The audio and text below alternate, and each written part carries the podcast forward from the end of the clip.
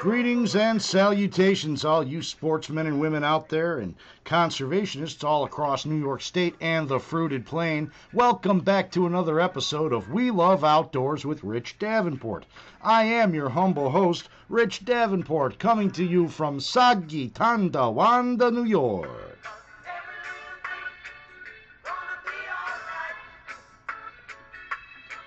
That's right, sportsmen and women. Welcome back to another episode of We Love Outdoors with Rich Davenport, coming to you on Anchor dot F M, powered by Spotify. You can now get this podcast on Amazon Music, as well as on Spotify and Google Podcasts, Apple Podcasts, Beacon, Free Radio, Pocket Casts, and, of course, Anchor dot F M. Hey, folks, help support this podcast by donating to the cause, uh, whether it's two dollars a month, five dollars a month, whatever you can afford, as it helps me push back on the propaganda in the news while providing conservation news and commentary along with sound science and conservation principles. And hey folks, you know, speaking of that commentary, this is my show, it's my commentary, and it's my opinion, and it doesn't necessarily reflect any of the official positions of organizations I may be a part of. But if it is an official position, I'm going to let you know about it, okay? And also, the views expressed on this show may not reflect the views of this program sponsors and advertisers, just so we are are all clear. But folks, please spread the word. You know, it's um just wrapped up Memorial Day. I want to wish everybody a happy Memorial Day, and uh, you know, it was a great day of remembrance uh, for those who gave their lives defending the freedoms and our, that our U S Constitution guarantees every single American citizen. And those freedoms are why many of us each You know, each year, you know, there's many, many people that do come to the United States uh, legally each year for these freedoms. Um, you know, this is why we, we remember these holidays, you know, that, that, that are kind of somber but are happy too, because, you know, we had people that stood up and felt strong enough to defend our nation, to give that ultimate sacrifice in the cause of liberty. And, you know, it's a good thing to remember that. So I hope everybody uh, took the time to remember all those fallen heroes that we've had throughout this, the uh, the history of our nation, from our founding to uh, right now today. And, uh, you know, freedom isn't free. And, you know, it's... It is it's just an amazing thing to see, and, and, and really awesome to stop and think about all the different sacrifices and all the people that we never met, the different races and creeds, and, and, and you know, the men and women and young and old and, and uh, you know, from all walks of life uh, who gave our, their ultimate sacrifice for the defense of the United States Constitution and, uh, you know, the liberty that it stands for. So, you know, thank you, thank you, thank you for all of those who've fallen. And, you know, I hope that, that we did have a happy day in remembering that despite that ultimate sacrifice being made, our freedom lives on for now. Um, you know, obviously, uh, we can sleep in peace at night, wrapped in Lady, Lady Liberty's blanket each and every night because of that sacrifice. Uh, as we briefly touched on, you know, at the last podcast, uh, as we jump right in here, uh, the twenty twenty-one deer harvest has been released by the D E C, and uh, we're going to take a little bit deeper dive into this, uh, the numbers this year. Um, you know, as there's much more than just the summary of the statewide comparisons to last year and the five-year average. And we're going to start, you know, digging into each zone and then, you know, kind of working our way through the report and examining the various different views gleaned from this effort. You know, this isn't just a, hey, this was the twenty twenty-one deer season and, uh, you know, there were this many does and this many bucks taken during each one of these seasons. And, uh, you know, it, it, it's it's a lot more into it than, than uh than simply straight up, you know, what was actually harvested. Uh, there's a lot of work that goes involved in the check stations, a lot of biological information that's collected at the processors. It's really a total effort to get a good picture. Um, so it, it's certainly a lot more than just, hey, um, you know, this is what the hunters did and uh, so be it. Um, you know, we did look at and start with that, hey, hey, what is the harvest uh, at the statewide level? And we did examine and glean last year that the statewide harvest was down nearly seventeen percent from twenty twenty, but what was really driving that? You know, the northern zone saw a total of twenty-nine thousand five hundred nineteen deer taken throughout the various seasons, with twenty thousand four hundred sixty-three of those um, estimated being antler, antlered deer. Uh, so that's, you know, meaning that there were, uh, you know, around uh, nine thousand deer that were antlerless that were harvested up in the northern zone versus the twenty thousand four hundred sixty-three antlered deer being taken. And it is good to see that up north the youth hunt accounted for two hundred twenty-two deer being harvested, and muzzle loading seasons accounted for nearly three times more deer harvested than archery up in the northern zone. Uh, As I mentioned just a little bit ago, over nine thousand deer, just a little bit more than nine thousand deer harvested up north were antlerless deer. Uh, nearly seventeen thousand of the twenty thousand antler deer were actually harvested during the regular season. So you had a pretty light um, uh, archery season, and uh, you know, the muzzleloading season still accounted for three times more deer than archery did. So, you know, with seventeen thousand antlered uh, uh, antlered deer uh, taken during the uh, regular season, Um, you know, it tells you that, you know, where where those uh, where the challenges really lie up in the big woods hunting. Uh, northern zone numbers are obviously bigger, with over ninety thousand antlered deer harvested in twenty twenty-one and nearly one hundred eighty-two thousand total an- animals harvested throughout all seasons. An interesting number is the September early antlerless season, uh, which last year was uh, implemented for the first time, and uh, you know it. it It should have been limited to antlerless only deer, which it was. Uh, however, according to the report, there were fifty-five adult male deer that were antler bucks that were taken. Um, you know, I hope there were some tickets that were issued for unlawful uh, unlawful harvest during that time, because it should have been antlerless only. Of course, some of those, uh, you know, uh, maybe it was a you know a, something that you know somebody saw and they thought it was antlerless, but it maybe had a short antler. Uh, still three inches or more, you should be able to see that uh, while you're over a, a firearm. Um, there were a total of one thousand eight hundred sixty-three antlerless deer taken out of that special nine-day season, so that's not bad. And over fourteen hundred of those antlerless deer were adult does. Uh, two hundred forty-five button bucks were also taken, representing twelve point eight percent of the total. In fact, fifteen per, fifteen point six percent of those deer harvested in that early firearm season were bucks. Um, most of them button bucks, so that's you know not a problem. That's going to happen. But fifty-five uh, antlered male deer, that's uh, that hopefully that gets addressed. And hunters do a better job at understanding antlerless only during those periods in those W M Us. It's not a statewide or not a southern zone-wide season. The September season is firearm season, nine-day season that is supposed to be uh, in specific W M Us like nine A and nine F, and it's antlerless only, folks. I can't stress that enough. Unlike the northern zone, it appears that archery and muzzleloading um, in the southern zone are the exact opposite, with nearly forty-seven thousand deer harvested during the archery season, four times as many taken via, via muzzleloader. There were one hundred seventeen thousand six hundred twenty-three deer total taken during the southern zone regular season, fifty-eight thousand one hundred twenty-six of those being antlered deer or bucks. And there obviously might have been a few antlered doe thrown in there too. And fifty-nine thousand four hundred ninety-seven uh, deer taken were antlerless. Button bucks made up approximately six point two percent of the total regular season harvest, which translates to seven thousand two hundred eighty-three future bucks. But that's not bad considering the majority of animals harvested in the southern zone. That happens during the regular season, and according to the totals, the button buck take makes up five point three percent of the overall total southern zone harvest all seasons, all, all zones or all regions within the zone. So that's not bad at all. As I mentioned, the overall harvest was down sharply this year, uh, nearly seventeen percent, but the buck take was only off four point eight percent, with the balance driven by antlerless deer at a decline of twenty-seven percent. Adult does were down nearly twenty-five percent from last year's numbers, which was partially driven by lower D M P issuances in some areas, and an archery season that saw twenty-eight percent fewer total deer harvested than last year, but falling just two thousand uh, deer or so shy of the five-year seasonal average.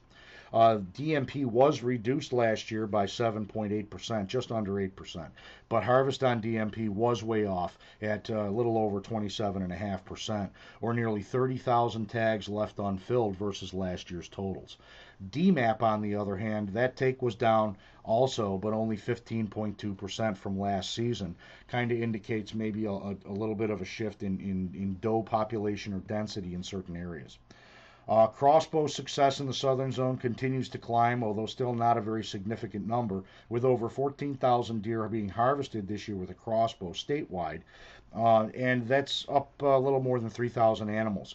Muzzle loading was fairly flat, and uh, the archery take during the archery season, especially in the southern zone, uh, was down twenty-eight percent in harvest. Youth hunters during the special youth hunt harvested one thousand six hundred seventy animals, which was an uptick of over thirty-six percent from last year. And that's illustrative of there was twelve and thirteen-year-olds now joining the fun, so that's a really good thing, too.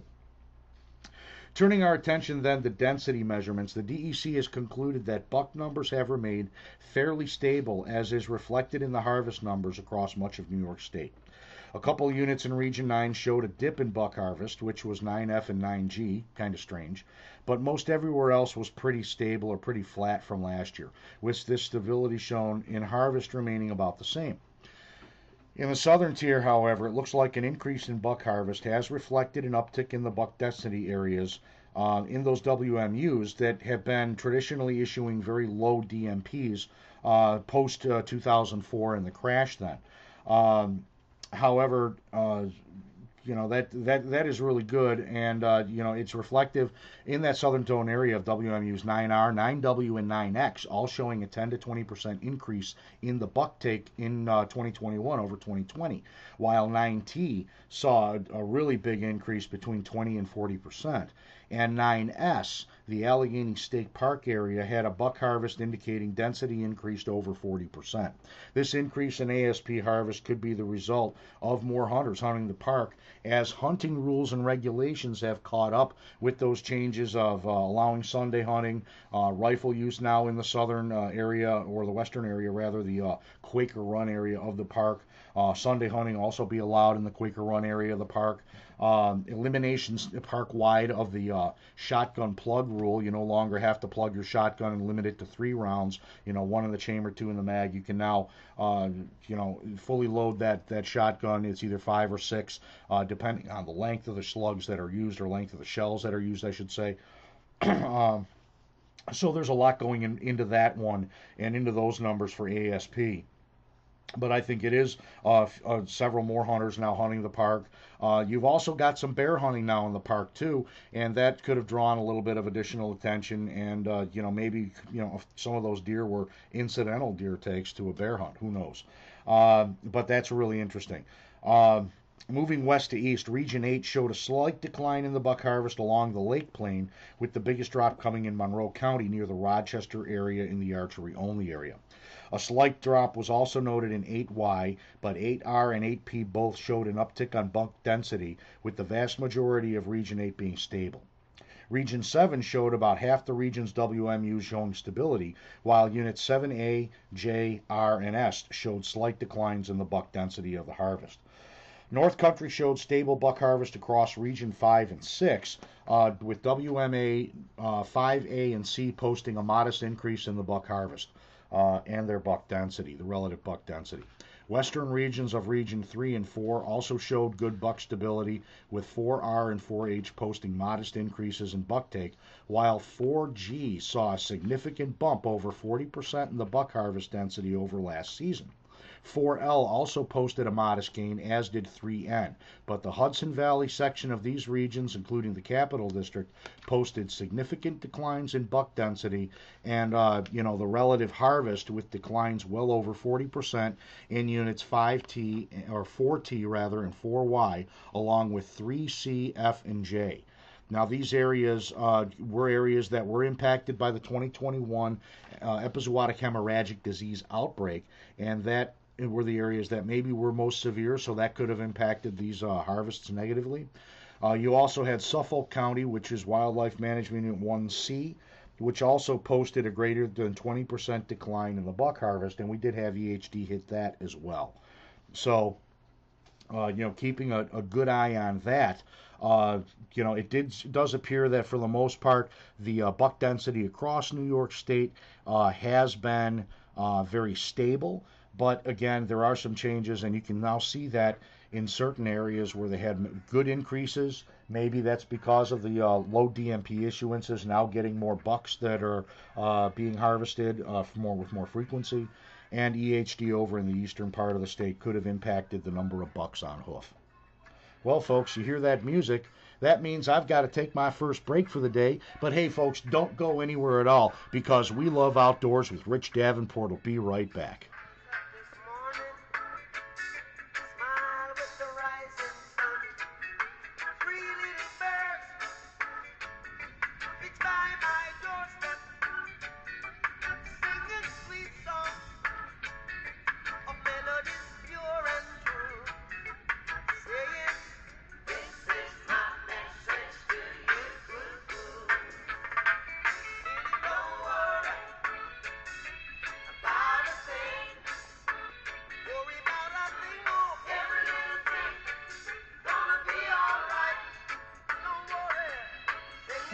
Welcome back, all you sportsmen and women and conservationists across New York State and the Fruited Plain, to the second segment of We Love Outdoors with Rich Davenport, coming to you from Sagittandawanda, New York. Yeah, you know, we're under a, uh, uh, a, a severe thunderstorm warning right now for most of our area. Uh, you know, which is fine. You know, we, we've got that summertime uh, uh, uh, volatility where you got cooler air comes in, you got warmer Uh, warm waters and et cetera. You know, you got different uh, different temperatures in the air aloft and down below. It comes together. You get the friction. You get the thunder. You get the lightning. It's it's uh, it's something that I really love about summertime. We do get uh, you know thunder snow too every now and again, but um, you know we've got this uh, this warning up uh, probably for another hour or so. Uh, but hey, that's no big deal. Uh, we're from Buffalo, New York, although there are a lot of people that are making uh, more and more breathless uh, forecasts and releasing more and more doom and gloom and warnings uh, in the Buffalo area, like uh, trying to turn us into wussies or something. I don't get it. You know, we've, we've lived through the blizzard of seventy-seven, the blizzard of eighty-five. We don't, you know, little snow, a little rain, a little thunder, a little lightning, a little wind. That doesn't bother any of us. We're hardy outdoors folks, right? So, you know, I talked about the buck harvest and the population densities appearing to be pretty stable across most of New York, according to this twenty twenty-one uh, deer harvest report that was released by the D E C uh, late last week. And um, I should say late, uh, early last week. Um, but, you know, as one would expect, based on on uh, some of the declines across New York being driven by the antlerless deer, and uh, you're looking at doe density, you would suspect that based on the summary harvest, the doe take being well down across just about all of New York State. Uh, some notable exceptions were found in, in the northern zone, where it appears some changes to the muzzleload harvest allowed for antlerless harvest that paid off, especially in six F, where a larger than forty percent increase in the doe harvest was noted. However, pretty much everywhere across New York State, whether you're talking northern zone or southern zone, uh, Capital District, Great Lakes District, uh, Great Lakes uh, Plain, uh, you know, you're you're really looking at a doe harvest that was down between twenty and forty percent, with more significant decline in doe take coming from Region nine's middle tier units of nine K, nine M, nine N, and nine P, and also nine X as well. Um, you know, the archery-only area in eight C, uh, the Hudson Valley, Long Island, all seeing greater declines than forty percent. You know, it could spell scarce D M P issuances for the next few seasons across much of New York State. However, it is ironic to note that in W M U's nine A and nine F, where the early September season was held in Region nine, the harvest of does wasn't up. It was actually flat. Where one might have expected a slight increase in the take, it was just flat. It was just like last year's harvest. Um, so obviously that, that kind of goes to the the efficacy of the program. You know, they're trying to fill more D M Ps, but they're not issuing more D M Ps. D M Ps could be used during that period of time, but obviously if you fill it in September, you don't have an opportunity to fill it in November or December. So, you know, I think that's pretty interesting that we do have a uh, um, we do have a flat scenario in nine A. Um, And, you know, it's just an observation that in some of these areas, like in nine A, you have a, a, a very conspicuous lack of public land to hunt. So this is all being done, you know, predominantly by folks who are leasing land or, or landowners, or who have permission to hunt a landowner's property. Um, you know, it's it's not like they're, they're going out there on the public land, like in Allegheny State Park, where you saw an increase in pressure and a forty percent increase in the antler deer take uh, as a result. Um, you know, this isn't In, in the public land realm at all. This is private land. So another view that they've given in these numbers that you can download, by the way, off the D E C website, um, is the antlerless deer harvest per antlered deer. This is the buck-doe ratio, and you know these things that the zealots always talk about that you need to find as a, you know, as part of a Q D M A approach. Um, you know, it's a neat little way to look at the willingness to harvest a doe, and also potentially these buck-doe areas in certain uh, or buck-doe ratios in these certain areas. Um, the western part of the state appears to embrace antlerless harvest more so than our eastern New York brethren, as most uh, regions or throughout most of regions seven through nine, it indicates that does are harvested at around the same rate of bucks. In some areas, it saw nearly two does taken per buck, with some southern tier wildlife management units showing two bucks harvested per doe. That isn't surprising, considering D M P allocations being low in these southern tier W M Us for quite some time. In an attempt to rebuild the buck density, it looks like that's working. In eastern New York, Um, this indicates a larger preference for buck harvest, with couple, um, a couple of W M Us nearly showing equal buck to doe harvests, which seems to have occurred in areas that offer heavy doe harvest. Perhaps, um, you know, illustrative of the E H D impacts of twenty twenty-one. Not so sure, but um, you know, these these uh, areas predominantly over in the eastern part of the state, they're looking at a buck harvest, and uh, they may not be filling doe tags as, as readily. Northern zone has always shown a heavy buck harvest, and not many D M Ps are really issued up in the eighty K. Um, you know, they've been really historically low if issued at all. Um, and that's been changing in recent years, but you know, we are seeing where those D M Ps are released. This past year, the, the take wasn't that, uh, it didn't blow the hair back, let's say, I'm sure, of the wildlife managers. So who knows what's going to happen with that. Of course, we do have to factor in on the eastern side the E H D impact. Um, but the doe harvest does come at a price involving that incidental button buck take, and in areas with high D M P issuance, it doesn't surprise to see the buck and bu- button buck take accounting for up to fifteen percent of the total antlerless take, five percent to seven percent of the total harvest. Um, so in Region nine, you've got areas that show a ten to fifteen percent um, incidental button buck take on D M P, specifically looking just at antlerless only. Um, with issuances um, where W M Us um, had, you know, low low D M P issuance, the incidental button buck take was between five and ten percent. In Regions eight and also in Region seven, they show a ten to fifteen percent um, uh, antlerless take being button bucks. Um, with the archery only zone of Monroe County showing over twenty five percent of the antlerless take are young of year bucks.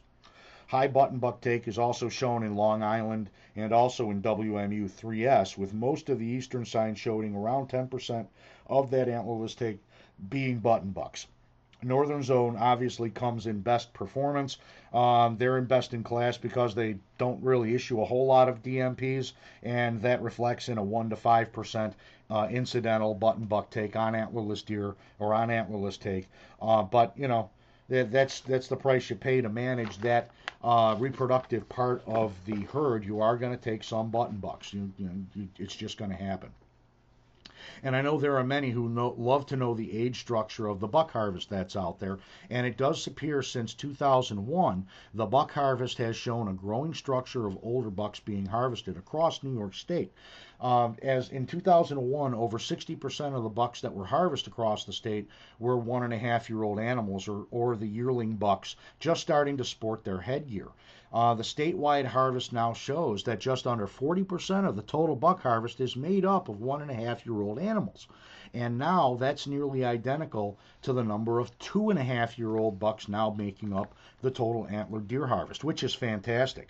So, you know, you've got one and a half year old bucks Uh, coming up at forty percent, uh, about thirty-five percent are two and a half year old bucks, and the balance are three and a half year old or older, and that's, you know, nearly a twenty-five percent uh, accounting of the antler take, whereas that used to be, you know, maybe ten percent of the total take was those mature bucks or were those mature bucks. So, you know, this is showing that the voluntary uh, effectiveness of the Let It Grow, Watch It, Let It Go, Watch It Grow campaign to increase voluntary restraint and educating hunters as to, you know, if you really want a desire to take a larger, more mature animal, you you you can't be shooting all those one and a half year olds or the first buck that walks in front of you. That's not to say if you don't value the antlers that, you know, you get a buck to walk in front of you that may be a, a one and a half year old seven or eight point. you know, or, you know, a four point or a, you know, a spike horn, um, you know, that's fine too. It's, it's not hurting the buck stability. And obviously with the age structure growing, the voluntary restraint is doing, you know, what it was really hoped to do. And uh, that's got to be to the chagrin of the, uh, you know, the antler restriction zealots that claimed that voluntary never would work. You have to mandate it. It has to be restricted. People have to be put under the the, the jackboot of the game wardens and that, that, that, that. Wrong. Didn't have to do that. So that's a good thing. Uh, the number is even reflected in the bucks per square mile harvested, where central western uh, zone of New York had a little over two point five yearling bucks per square mile harvested. That was back in two thousand one. Now that figure is down to one point five yearlings per square uh, bucks per square mile, and the number of bucks that are two and a half years and older has risen from under one and a half per square mile to one point eight per square mile after peaking at a little over two per square mile in twenty seventeen. So it seems like the hunters do prefer older bucks, older does as well, because, you know, the older does are being taken. That's mostly what are being taken on D M P are three and a half year old or older does. Um, yearling and two and a half year old does are harvested at about the same rate on D M P. Um, but, you know, we're we're seeing a, a, a bigger preference to older animals, which is fine. Um, you know, the hunters are, are getting a little more selective potentially, which is fine.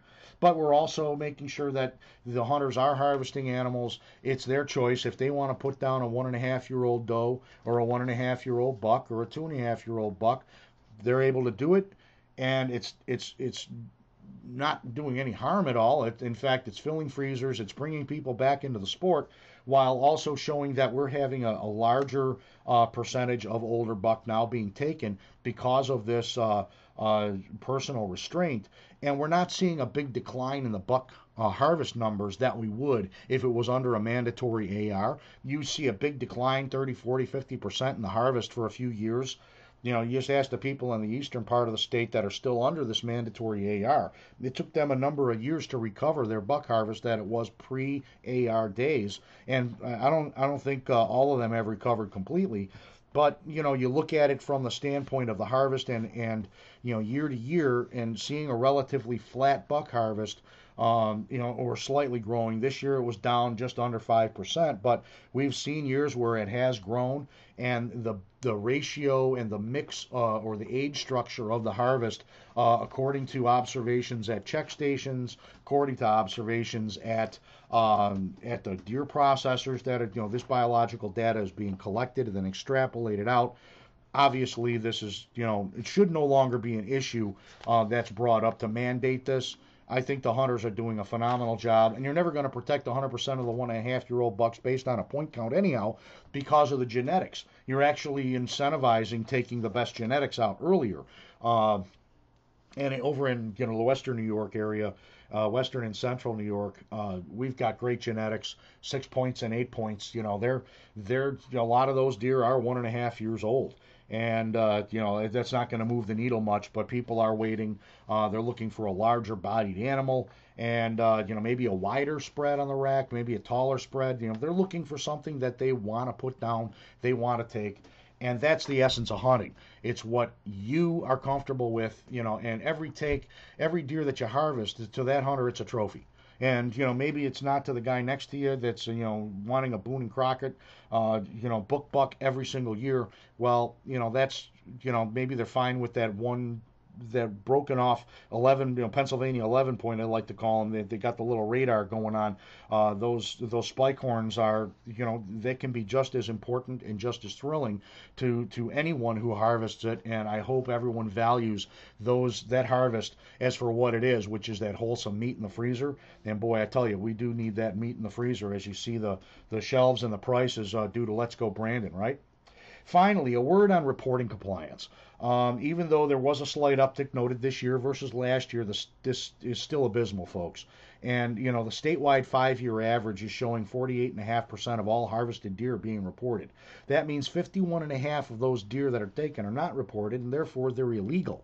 You know, you ever think about it that way? We really need to, you know, start getting our own ranks better at this. And it seems like bow and muzzleloader hunters are more likely to report their harvest than just the straight up gun hunter.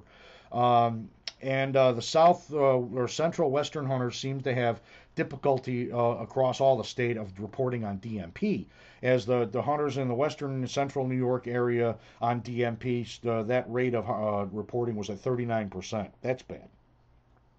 Seems like some hunters are also now ingraining the idea that harvest reporting of deer is optional into the youth hunters. As we started looking into the youth hunt, it's estimated that fifty-five point three percent of youth hunters harvested deer and reported the deer in twenty twenty-one, which is eight points lower than the five-year average. That's not good.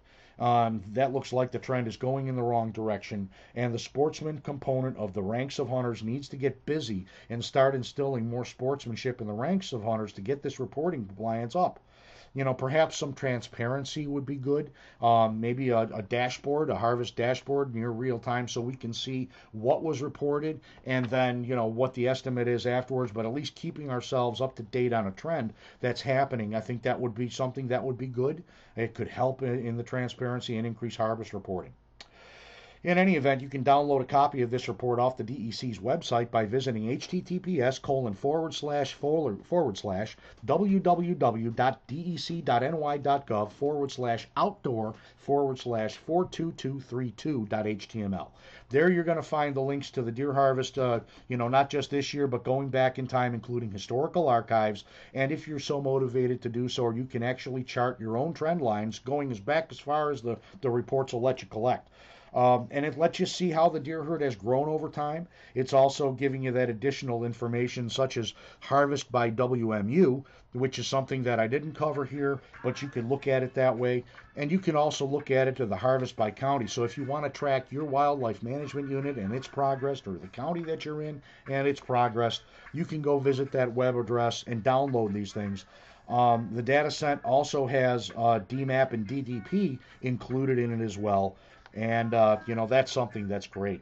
And, hey, the title, again, belongs to Steuben County with the most deer uh, harvested at thirteen thousand one for the twenty twenty-one season. So congratulations there. Well, folks, you hear that music, and, yeah, I'm a little overtime here to take a break. But I'm going to take my second break of the day, so don't go anywhere, folks. Stretch your legs, get a cup of coffee, and We Love Outdoors with Rich Davenport. We'll be right back.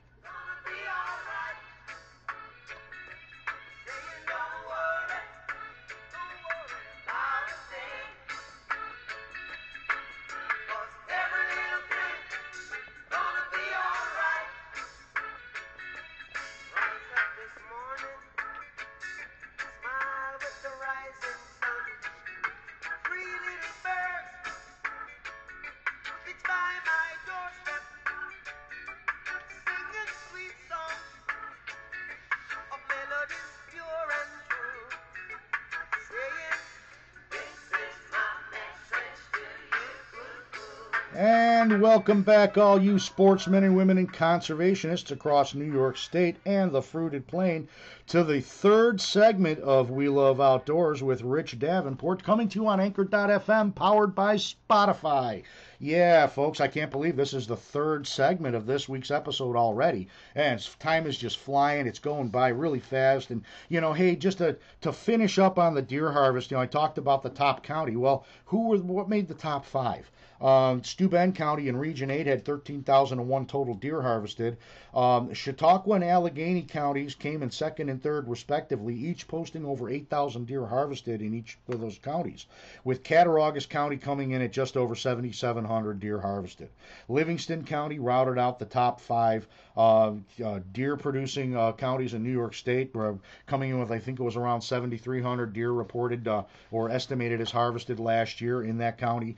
But, uh, you know, Regions eight and nine are obviously the, the factories for deer, and, uh, you know, it's really nice to see that, um, you know, we're we're still holding on to that title. We got great deer hunting across western and, and in western New York, in the southern tier, and into central New York, uh, and, you know, it's something that I hope more people will embrace and take advantage of.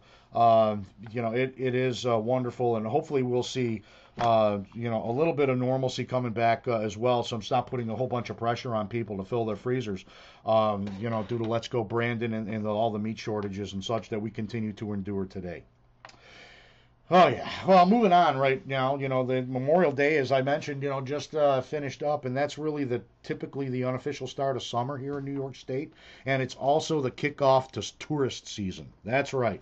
Tourist season is now officially underway, and despite the high gas prices, people all over decided to get out of the house this Memorial Day weekend, probably due to the last few years of being cooped up due to COVID, COVID, COVID, and this was a, you know, an apparent way in many Uh, it was self-evident that people were getting out. When if you visited any of the state parks, uh, like Allegheny State Park, where many were found enjoying the newly renovated and upgraded Quaker Lake beach area uh, and the beach house, there were a number of paddlers out on the waters. I mean, it was just amazing to see so many people. The weather was cooperative, got a little bit hot on Sunday and Monday, but we had sunshine. Uh, it was a beautiful, beautiful weekend to be out. Um, and, you know, of course, camping season has officially kicked off, and D E C Parks and Rec both are promoting the activity, even offering frequent camper awards programs to keep families coming back. You know, D E C operates fifty-two campgrounds across New York, and most state parks offer campgrounds and cabins to rent and enjoy a long weekend or longer. And D E C campgrounds, you know, although no longer selling fishing licenses, and they're letting everybody know about that and reminding people of that, um, this is more of a function of technology allowing the state to save some money, as fishing licenses can be bought over the phone or online. And if you download that Hunt Fish New York smartphone app, you got it installed on your, your uh, iPhone. iPhone or Android, you don't even need the physical license. You know, you can show a D E C, D E C E C O that you have purchased your license through your Hunt Fish New York app. Just log into your account, tie it to it, and that's going to work just fine. You're compliant. So if you get asked, hey, where's your fishing license? And if you order it online or if you phone it in, you know, they're no longer mailing out that, uh, um, that uh, uh, license, that physical hard copy to you. They're saying you can print it out at home. Or you can use your smartphone and just show the E C O your account. You log in and there it is, and you're fine. So that's that's really good too. And uh, you know, you've got this New York Camping Loyalty Program that can save campers money just by enrolling in this online program. You know, every dollar spent will give you ten points that can be used for discounts off your next camping visit. Uh, one hundred points equals a dollar. So uh, you know, if you spend uh, you know, a few uh, reservations out there, you may be able to get a, a you know, nice long weekend for free in any one of the parks or the D E C campgrounds. Um, you know, that's great. And these accounts, they're based on individual accounts, so you can't combine them. So let's say you got three or four folks that have been camping. Well, you can't all pool your points together to get a free weekend. Doesn't work like that. Um, you cannot trade points. You cannot give points to another person. Um, so it is tied to the individual. Um, and it means you need to do a little planning with your camping, but if you do camp frequently, this could earn you a couple of uh, nights of free stay, and a free campsite is always a good thing, right? I mean, hey, I love to camp, and it's it is camping season right now. And, you know, camping along with hunting and fishing have experienced a heck of a renaissance since the COVID, COVID, COVID cropped up, as many take to various state parks, national parks, private campgrounds, et cetera to escape the cabin fever causing lockdowns. And this has been a great thing as people are coming back to it. They remember what they did. They said, hey, this was a lot of fun. Do you want to do it next year? Yeah, let's do that. Of course, you know, this has become slightly problematic because, you know, although this is great for the revenue to these places, the revenue is up, allowing for upgrades, for remodeling the facilities, the amenities. It also is bringing a degree of overcrowding that has some concern for potential damage our heavy traffic can cause due to some of the delicate ecosystems that make experiencing nature so wonderful. The National Park System, for instance, along with some parks in New York State, are demanding day reservations. So if you're going to visit for the day, you're going up to the high country, you want to, you know, hike some popular uh, hiking trails, you need to call in advance and make sure that you reserve a parking spot so you can go ahead and park, because these parking areas are seeing more traffic than ever before, and it's setting records, which is a, you know, it's a good problem to have, but at the same time, um, you know, you do have to do a little planning this year. Um, make sure that you are making some reservations, not just to camp for overnight, but, you know, maybe just for the day. Reach out and, you know, visit the camp, the uh, websites, and get an understanding of what parks are actually demanding that, or what D E C hiking and camping uh, areas are demanding that, so you can, uh, you know, avoid a disappointment of getting there and seeing that they're at capacity, right? Um, you know, it's with this reminder too. You know, I, I do feel that it is my kind of duty to remind people about litter and disposing of your trash properly. You know, when you're bringing things into day camp or whatever, uh, if you carry it in, carry it out. If it's a primitive area, if it's not a primitive area, you know, you've got, you know, camping and picnic areas that are provided in a lot of these parks. They're going to have trash receptacles there.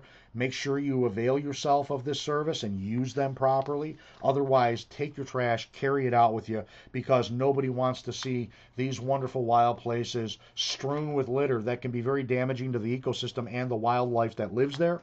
Um, so obviously, don't be a litter bug. Pick up your trash, dispose it uh, properly, carry it in, carry it out. Leave the area cleaner than when you found it, please. It's just something I like to harp on. Um, You know, this year I, I would be remiss to say that, you know, Yellowstone Park, which was the first uh, national park in the United States of America, is celebrating its one hundred fiftieth anniversary. So that's pretty exciting as well. And if you can make, uh, uh, you know, make that adventure, uh, you know, to Yellowstone, it is well worth uh, visiting in, in Wyoming and California area there, I believe. Uh, you know, it's really an amazing place. Anyhow, on the fishing front, the walleye bite is starting to turn on during the day on Lake Erie, although mo- most action is still being reported happening at night along the Lake Erie stretches of Woodlawn Beach to Evans Bar to Brockton Shoals and along Barcelona shoreline as well. Um, the walleye head bite has been a little bit tough on Chautauqua this year, as cooler water temperatures have kept action a little bit slower than what's traditionally expected, but the crappie bite has been pretty good over the re- emerging weeds when you can find those schools. Weed beds off uh, Lakewood, Nashville Bay, as well as those off of Mayville, have been very productive, but you can expect this is tapering off rel- relatively quickly as weeds really start thickening up. Uh, Findlay Lake has shown a, a very solid crappie Uh, fishery going on right now in early May, and the weeds have been the place to find, find them in, in depths of six to eight foot of water. A jig and a minnow presentation under a float has worked well, but we can expect as the weed harvesting ramps up on that lake, you know, the fishing is going to slow down in and around those major weed beds. Um, at least it's going to settle down, and it'll take take a little bit of time. Uh, channel catfish are now peaking in the area streams and nearshore waters of Lake Erie and Lake Ontario as well. And just recently, New York saw that state record uh, for channel catfish broken when a thirty-nine pound, nine ounce uh, specimen was caught from the Black River. So that's really good news. I reported on that last week. Uh, but catfish is really something that is uh, uh, underutilized in New York State, and uh, we hope to see Uh, more people utilizing that. There is a catfish derby that runs in May uh, along the Pinehurst area all the way down to, to Irving and such. Um, and, you know, it is a popular thing, but it's relatively quiet. Hope to get more information on that next year uh, because it is a fun thing to go and, and get out there catfish fishing.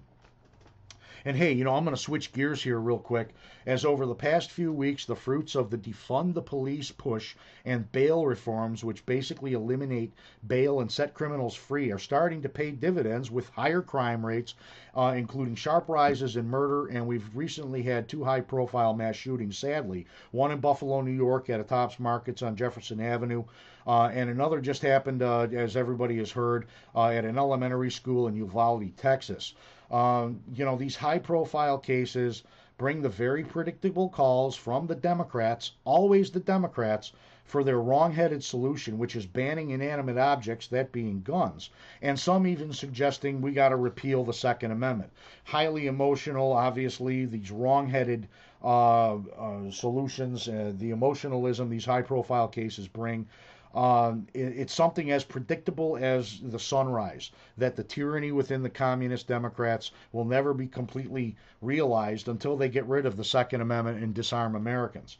But punishing law-abiding people for the actions of a deranged teenager that should have been stopped had law enforcement enforced the laws already on the books, requiring reported incidences of mental health referrals and such to the N I C S system for flagging. If they were followed, none of this would have happened. It's even more tragic that law enforcement in Texas actually let the carnage roll on for nearly an hour before a C B P's tactical team, which was off duty, decided to short charge in and get into there to put down the shooter after a brief confrontation.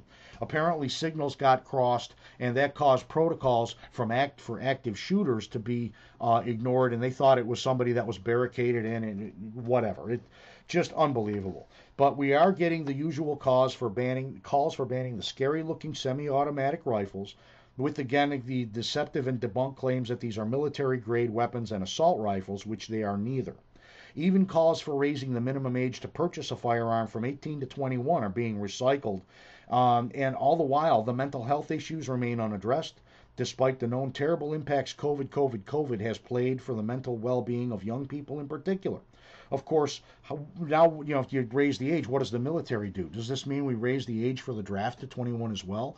What about voting age? Do we got to raise that up as well? Some states, like New York, have set an age of twenty-one to get a pistol permit, but that doesn't impact the purchase of a handgun being, you know, minimum age twenty-one. That's, you have to have a pistol permit to purchase a pistol in New York.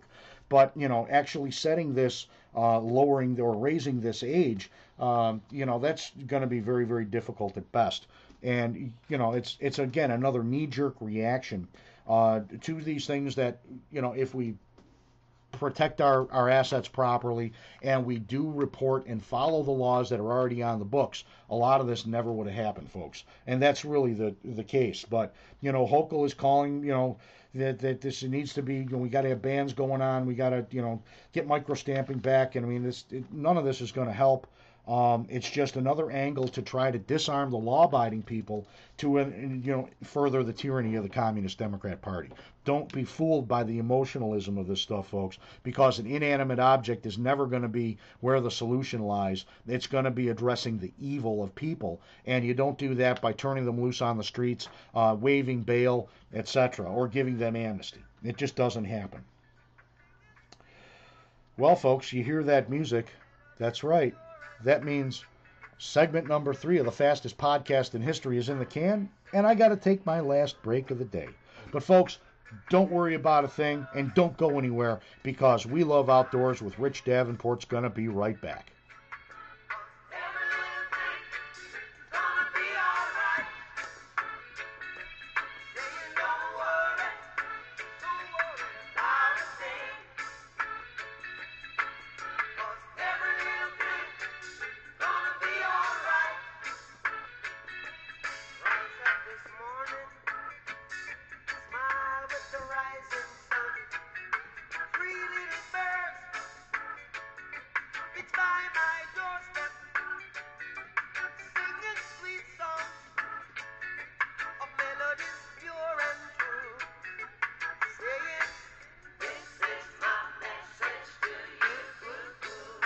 Welcome back, all you sportsmen and women and conservationists across New York State and the Fruited Plain, to the final segment of this week's episode of We Love Outdoors with Rich Davenport, coming to you from gloomy Tandawanda, New York. But I see some shadows outside. It looks like uh, the rain is over, uh, so that's a good thing. You know, we uh, might even get some sunshine before the sun sets today, so that's always good.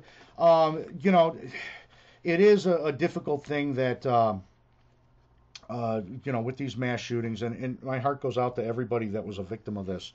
Uh, I don't mean to to belittle or diminish the, the pain that is felt um, by the families and the communities when such a, an evil act is, is perpetrated on an unsuspecting community and on innocent people. But we don't punish law-abiding people for the actions of criminals. We punish the criminals. And you don't go after an inanimate object that had absolutely... you know, no choice in the matter. It was the, the person that decided to choose that weapon of choice to use against people for their evil deeds. That's what we need to really focus on. We certainly don't uh, make progress by taking away the rights of three hundred million people because of the actions of one person. Think about it that way, folks, because that's really how you need to think about this. Uh, you know, we're, we're going about things the wrong way. We're going to continually have problems if we follow the Democrat plan. Uh, you know, we need to get tough on crime, and we need to get better at, uh, you know, addressing the mental illness part of this whole equation here, because that's really what's going on. Um, you know, in some legislative news, you know, we've got a session that is uh, still going on in Albany, but with a little bit of luck, that session is going to end tomorrow with no movement on certain things. But one thing that did pass the Senate and the Assembly uh, is the opt-out law Uh, that had been proposed last year, prompting uh, uh, you know, the D E C to go ahead and and uh, you know, write some uh, regulations uh, that would uh, you know, obviously uh, uh, allow counties to opt out of this holiday hunt down in the southern zone of New York. Uh, there's a lot of problems with this. You know, the bill is A seventy-seven eighty-five S sixty-five ten. That's passed. It's been sent to the governor. I'm recommending that everybody reach out to Governor Hochul and, you know, tell her to veto this. Ask her nicely, veto this bill, because there are so many problems with this. You know, the bill...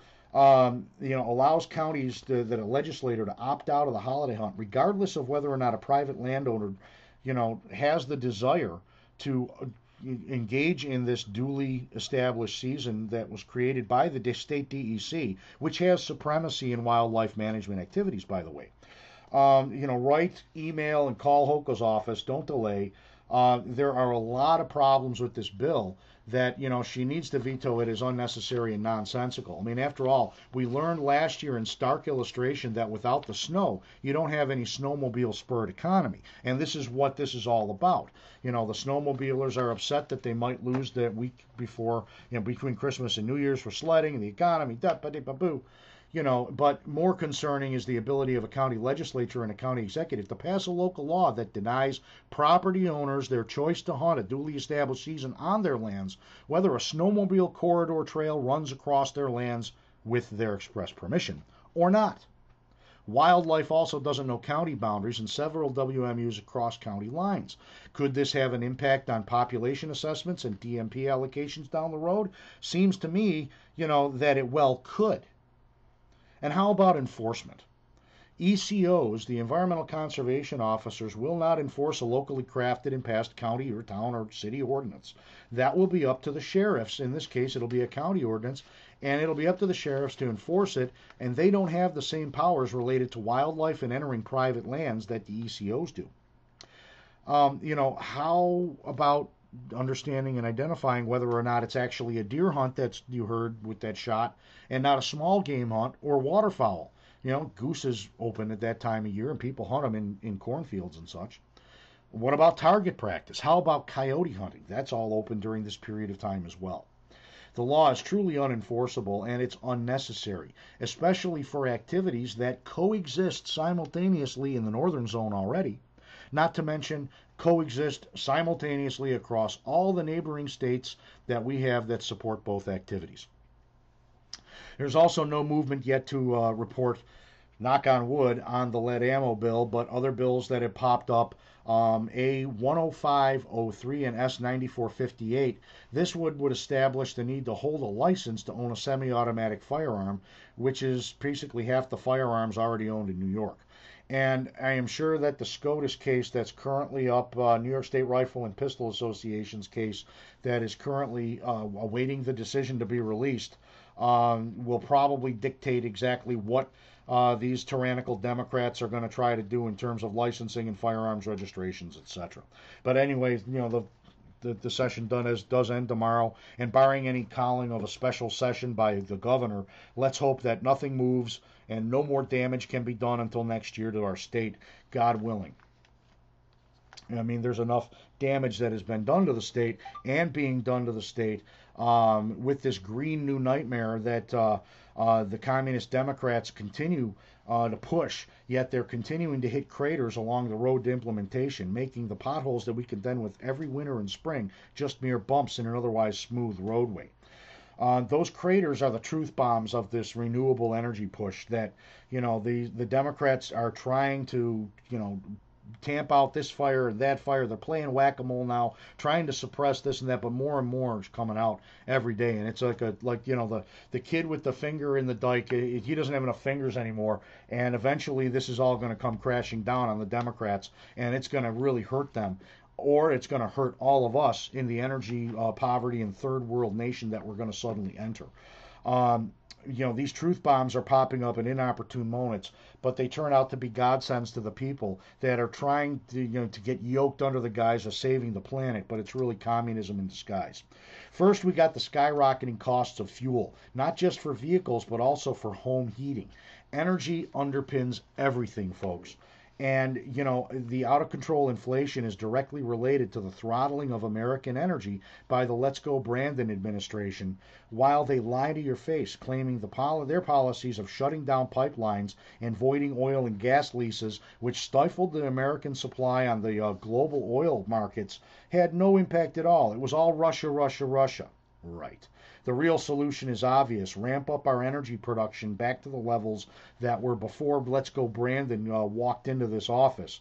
Instead, stupidity and being aholdered to ideology, the Democrat morons instead are deciding to further um, compromise our energy security by releasing oil from the strategic reserves to br- drive prices down.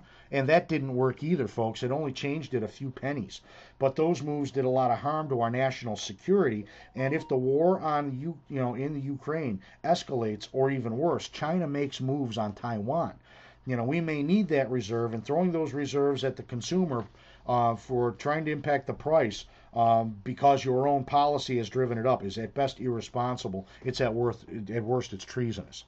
Now comes word that New York State will be starting today and running through the end of twenty-two, they'll be going to be suspending the fuel tax to bring prices down for consumers.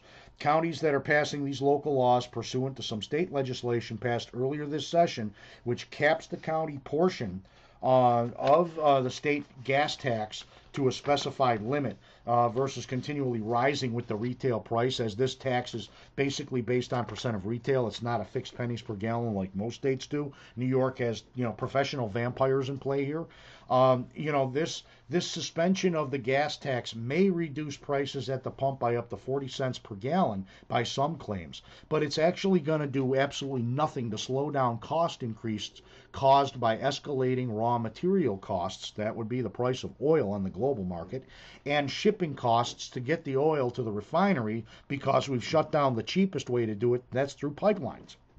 Without those steps being implemented, you know, getting production back up to reduce the global market cost of oil, and also opening up the pipelines to reduce the cost of getting oil to the refineries so we have cheaper gasoline, I'm afraid that you're going to see, you know, maybe thirty to fifty cents uh, a gallon lower. But then oil prices are going to continually climb, eating up that decline that was, you know, uh, you know, suspending the tax, but now made up with one thirty, one forty dollars a barrel gas, uh, oil, which drives the price of gas up. And then we have this expiration of this gas holiday, this tax, and suddenly that four dollars and ninety cents a gallon will be five fifty or six bucks a gallon, and it, it's going to be sticker shock. Everybody will scream, and of course the Democrat Party is going to blame price gouging. You know, the, the, it's the oil companies making record profits. Well, you know, if you're a math major, you know that five percent of one hundred is more than five percent of ten. So they're not gouging, though. They're not gouging at all. They're just trying to make a living, and they're making five to seven percent. The taxes are where the gouge is actually happening. And, of course, when they, they put this tax holiday in, you know, some people are estimating that it could impact the tax revenue to New York State's coffers by, you know, half a billion dollars or more. Well, you know what's going to come next. Come twenty twenty-three, they're going to start screaming that we need a tax increase. We got to tax the rich. We got to increase, increase, increase. Don't get fooled, folks. They're playing kabuki theater, and they're playing emotional games on you. The only thing we need to do is up our energy production.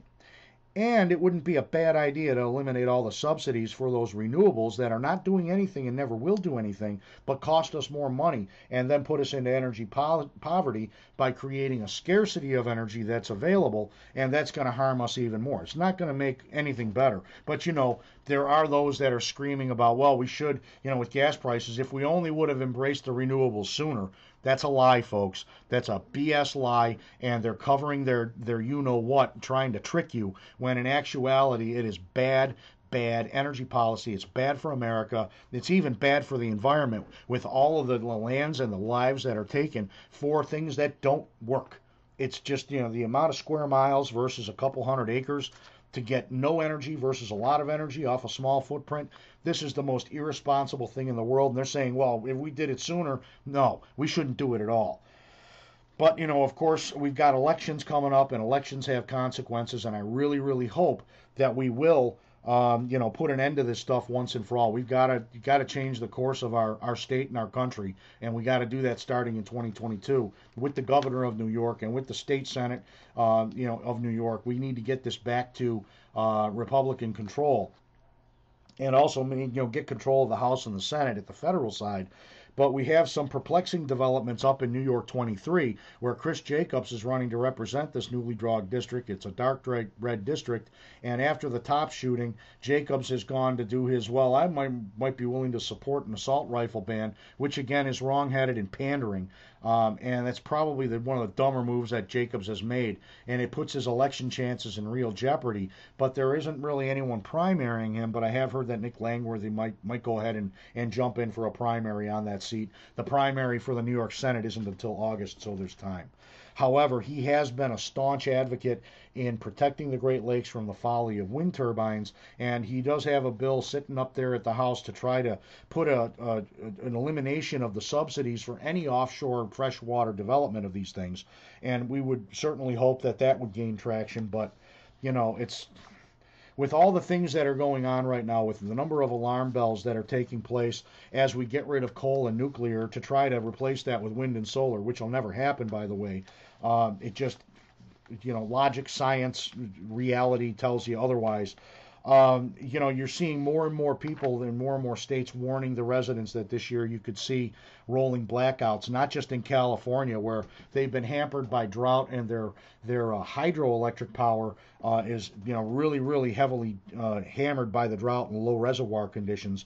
Um, but, you know, you've got states like uh, Michigan warning of rolling blackout potentials. New Mexico is jumping into the fray as well. And it's all because of this push for the insane wind and solar, and it's it's just it's not something that's going to be workable, folks. I've gone through it before. I'll spend a lot of time on that, uh, you know, uh, in the next episode. But you hear that music, folks. You know, I'm I'm just I've got to end today. I've run out of time, and it's really sad. You know, I have more to talk about, but that'll be for another show. And next week I'll go ahead and bring you that. Like, you know, the New York State uh, D E C has in you know extended the uh, public comment period for the Climate Council's draft scoping plan. That's now going to run through July first.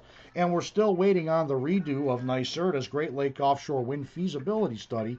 You know, that groundbreaking, never before done uh, until twenty ten study, you know, because it was already done.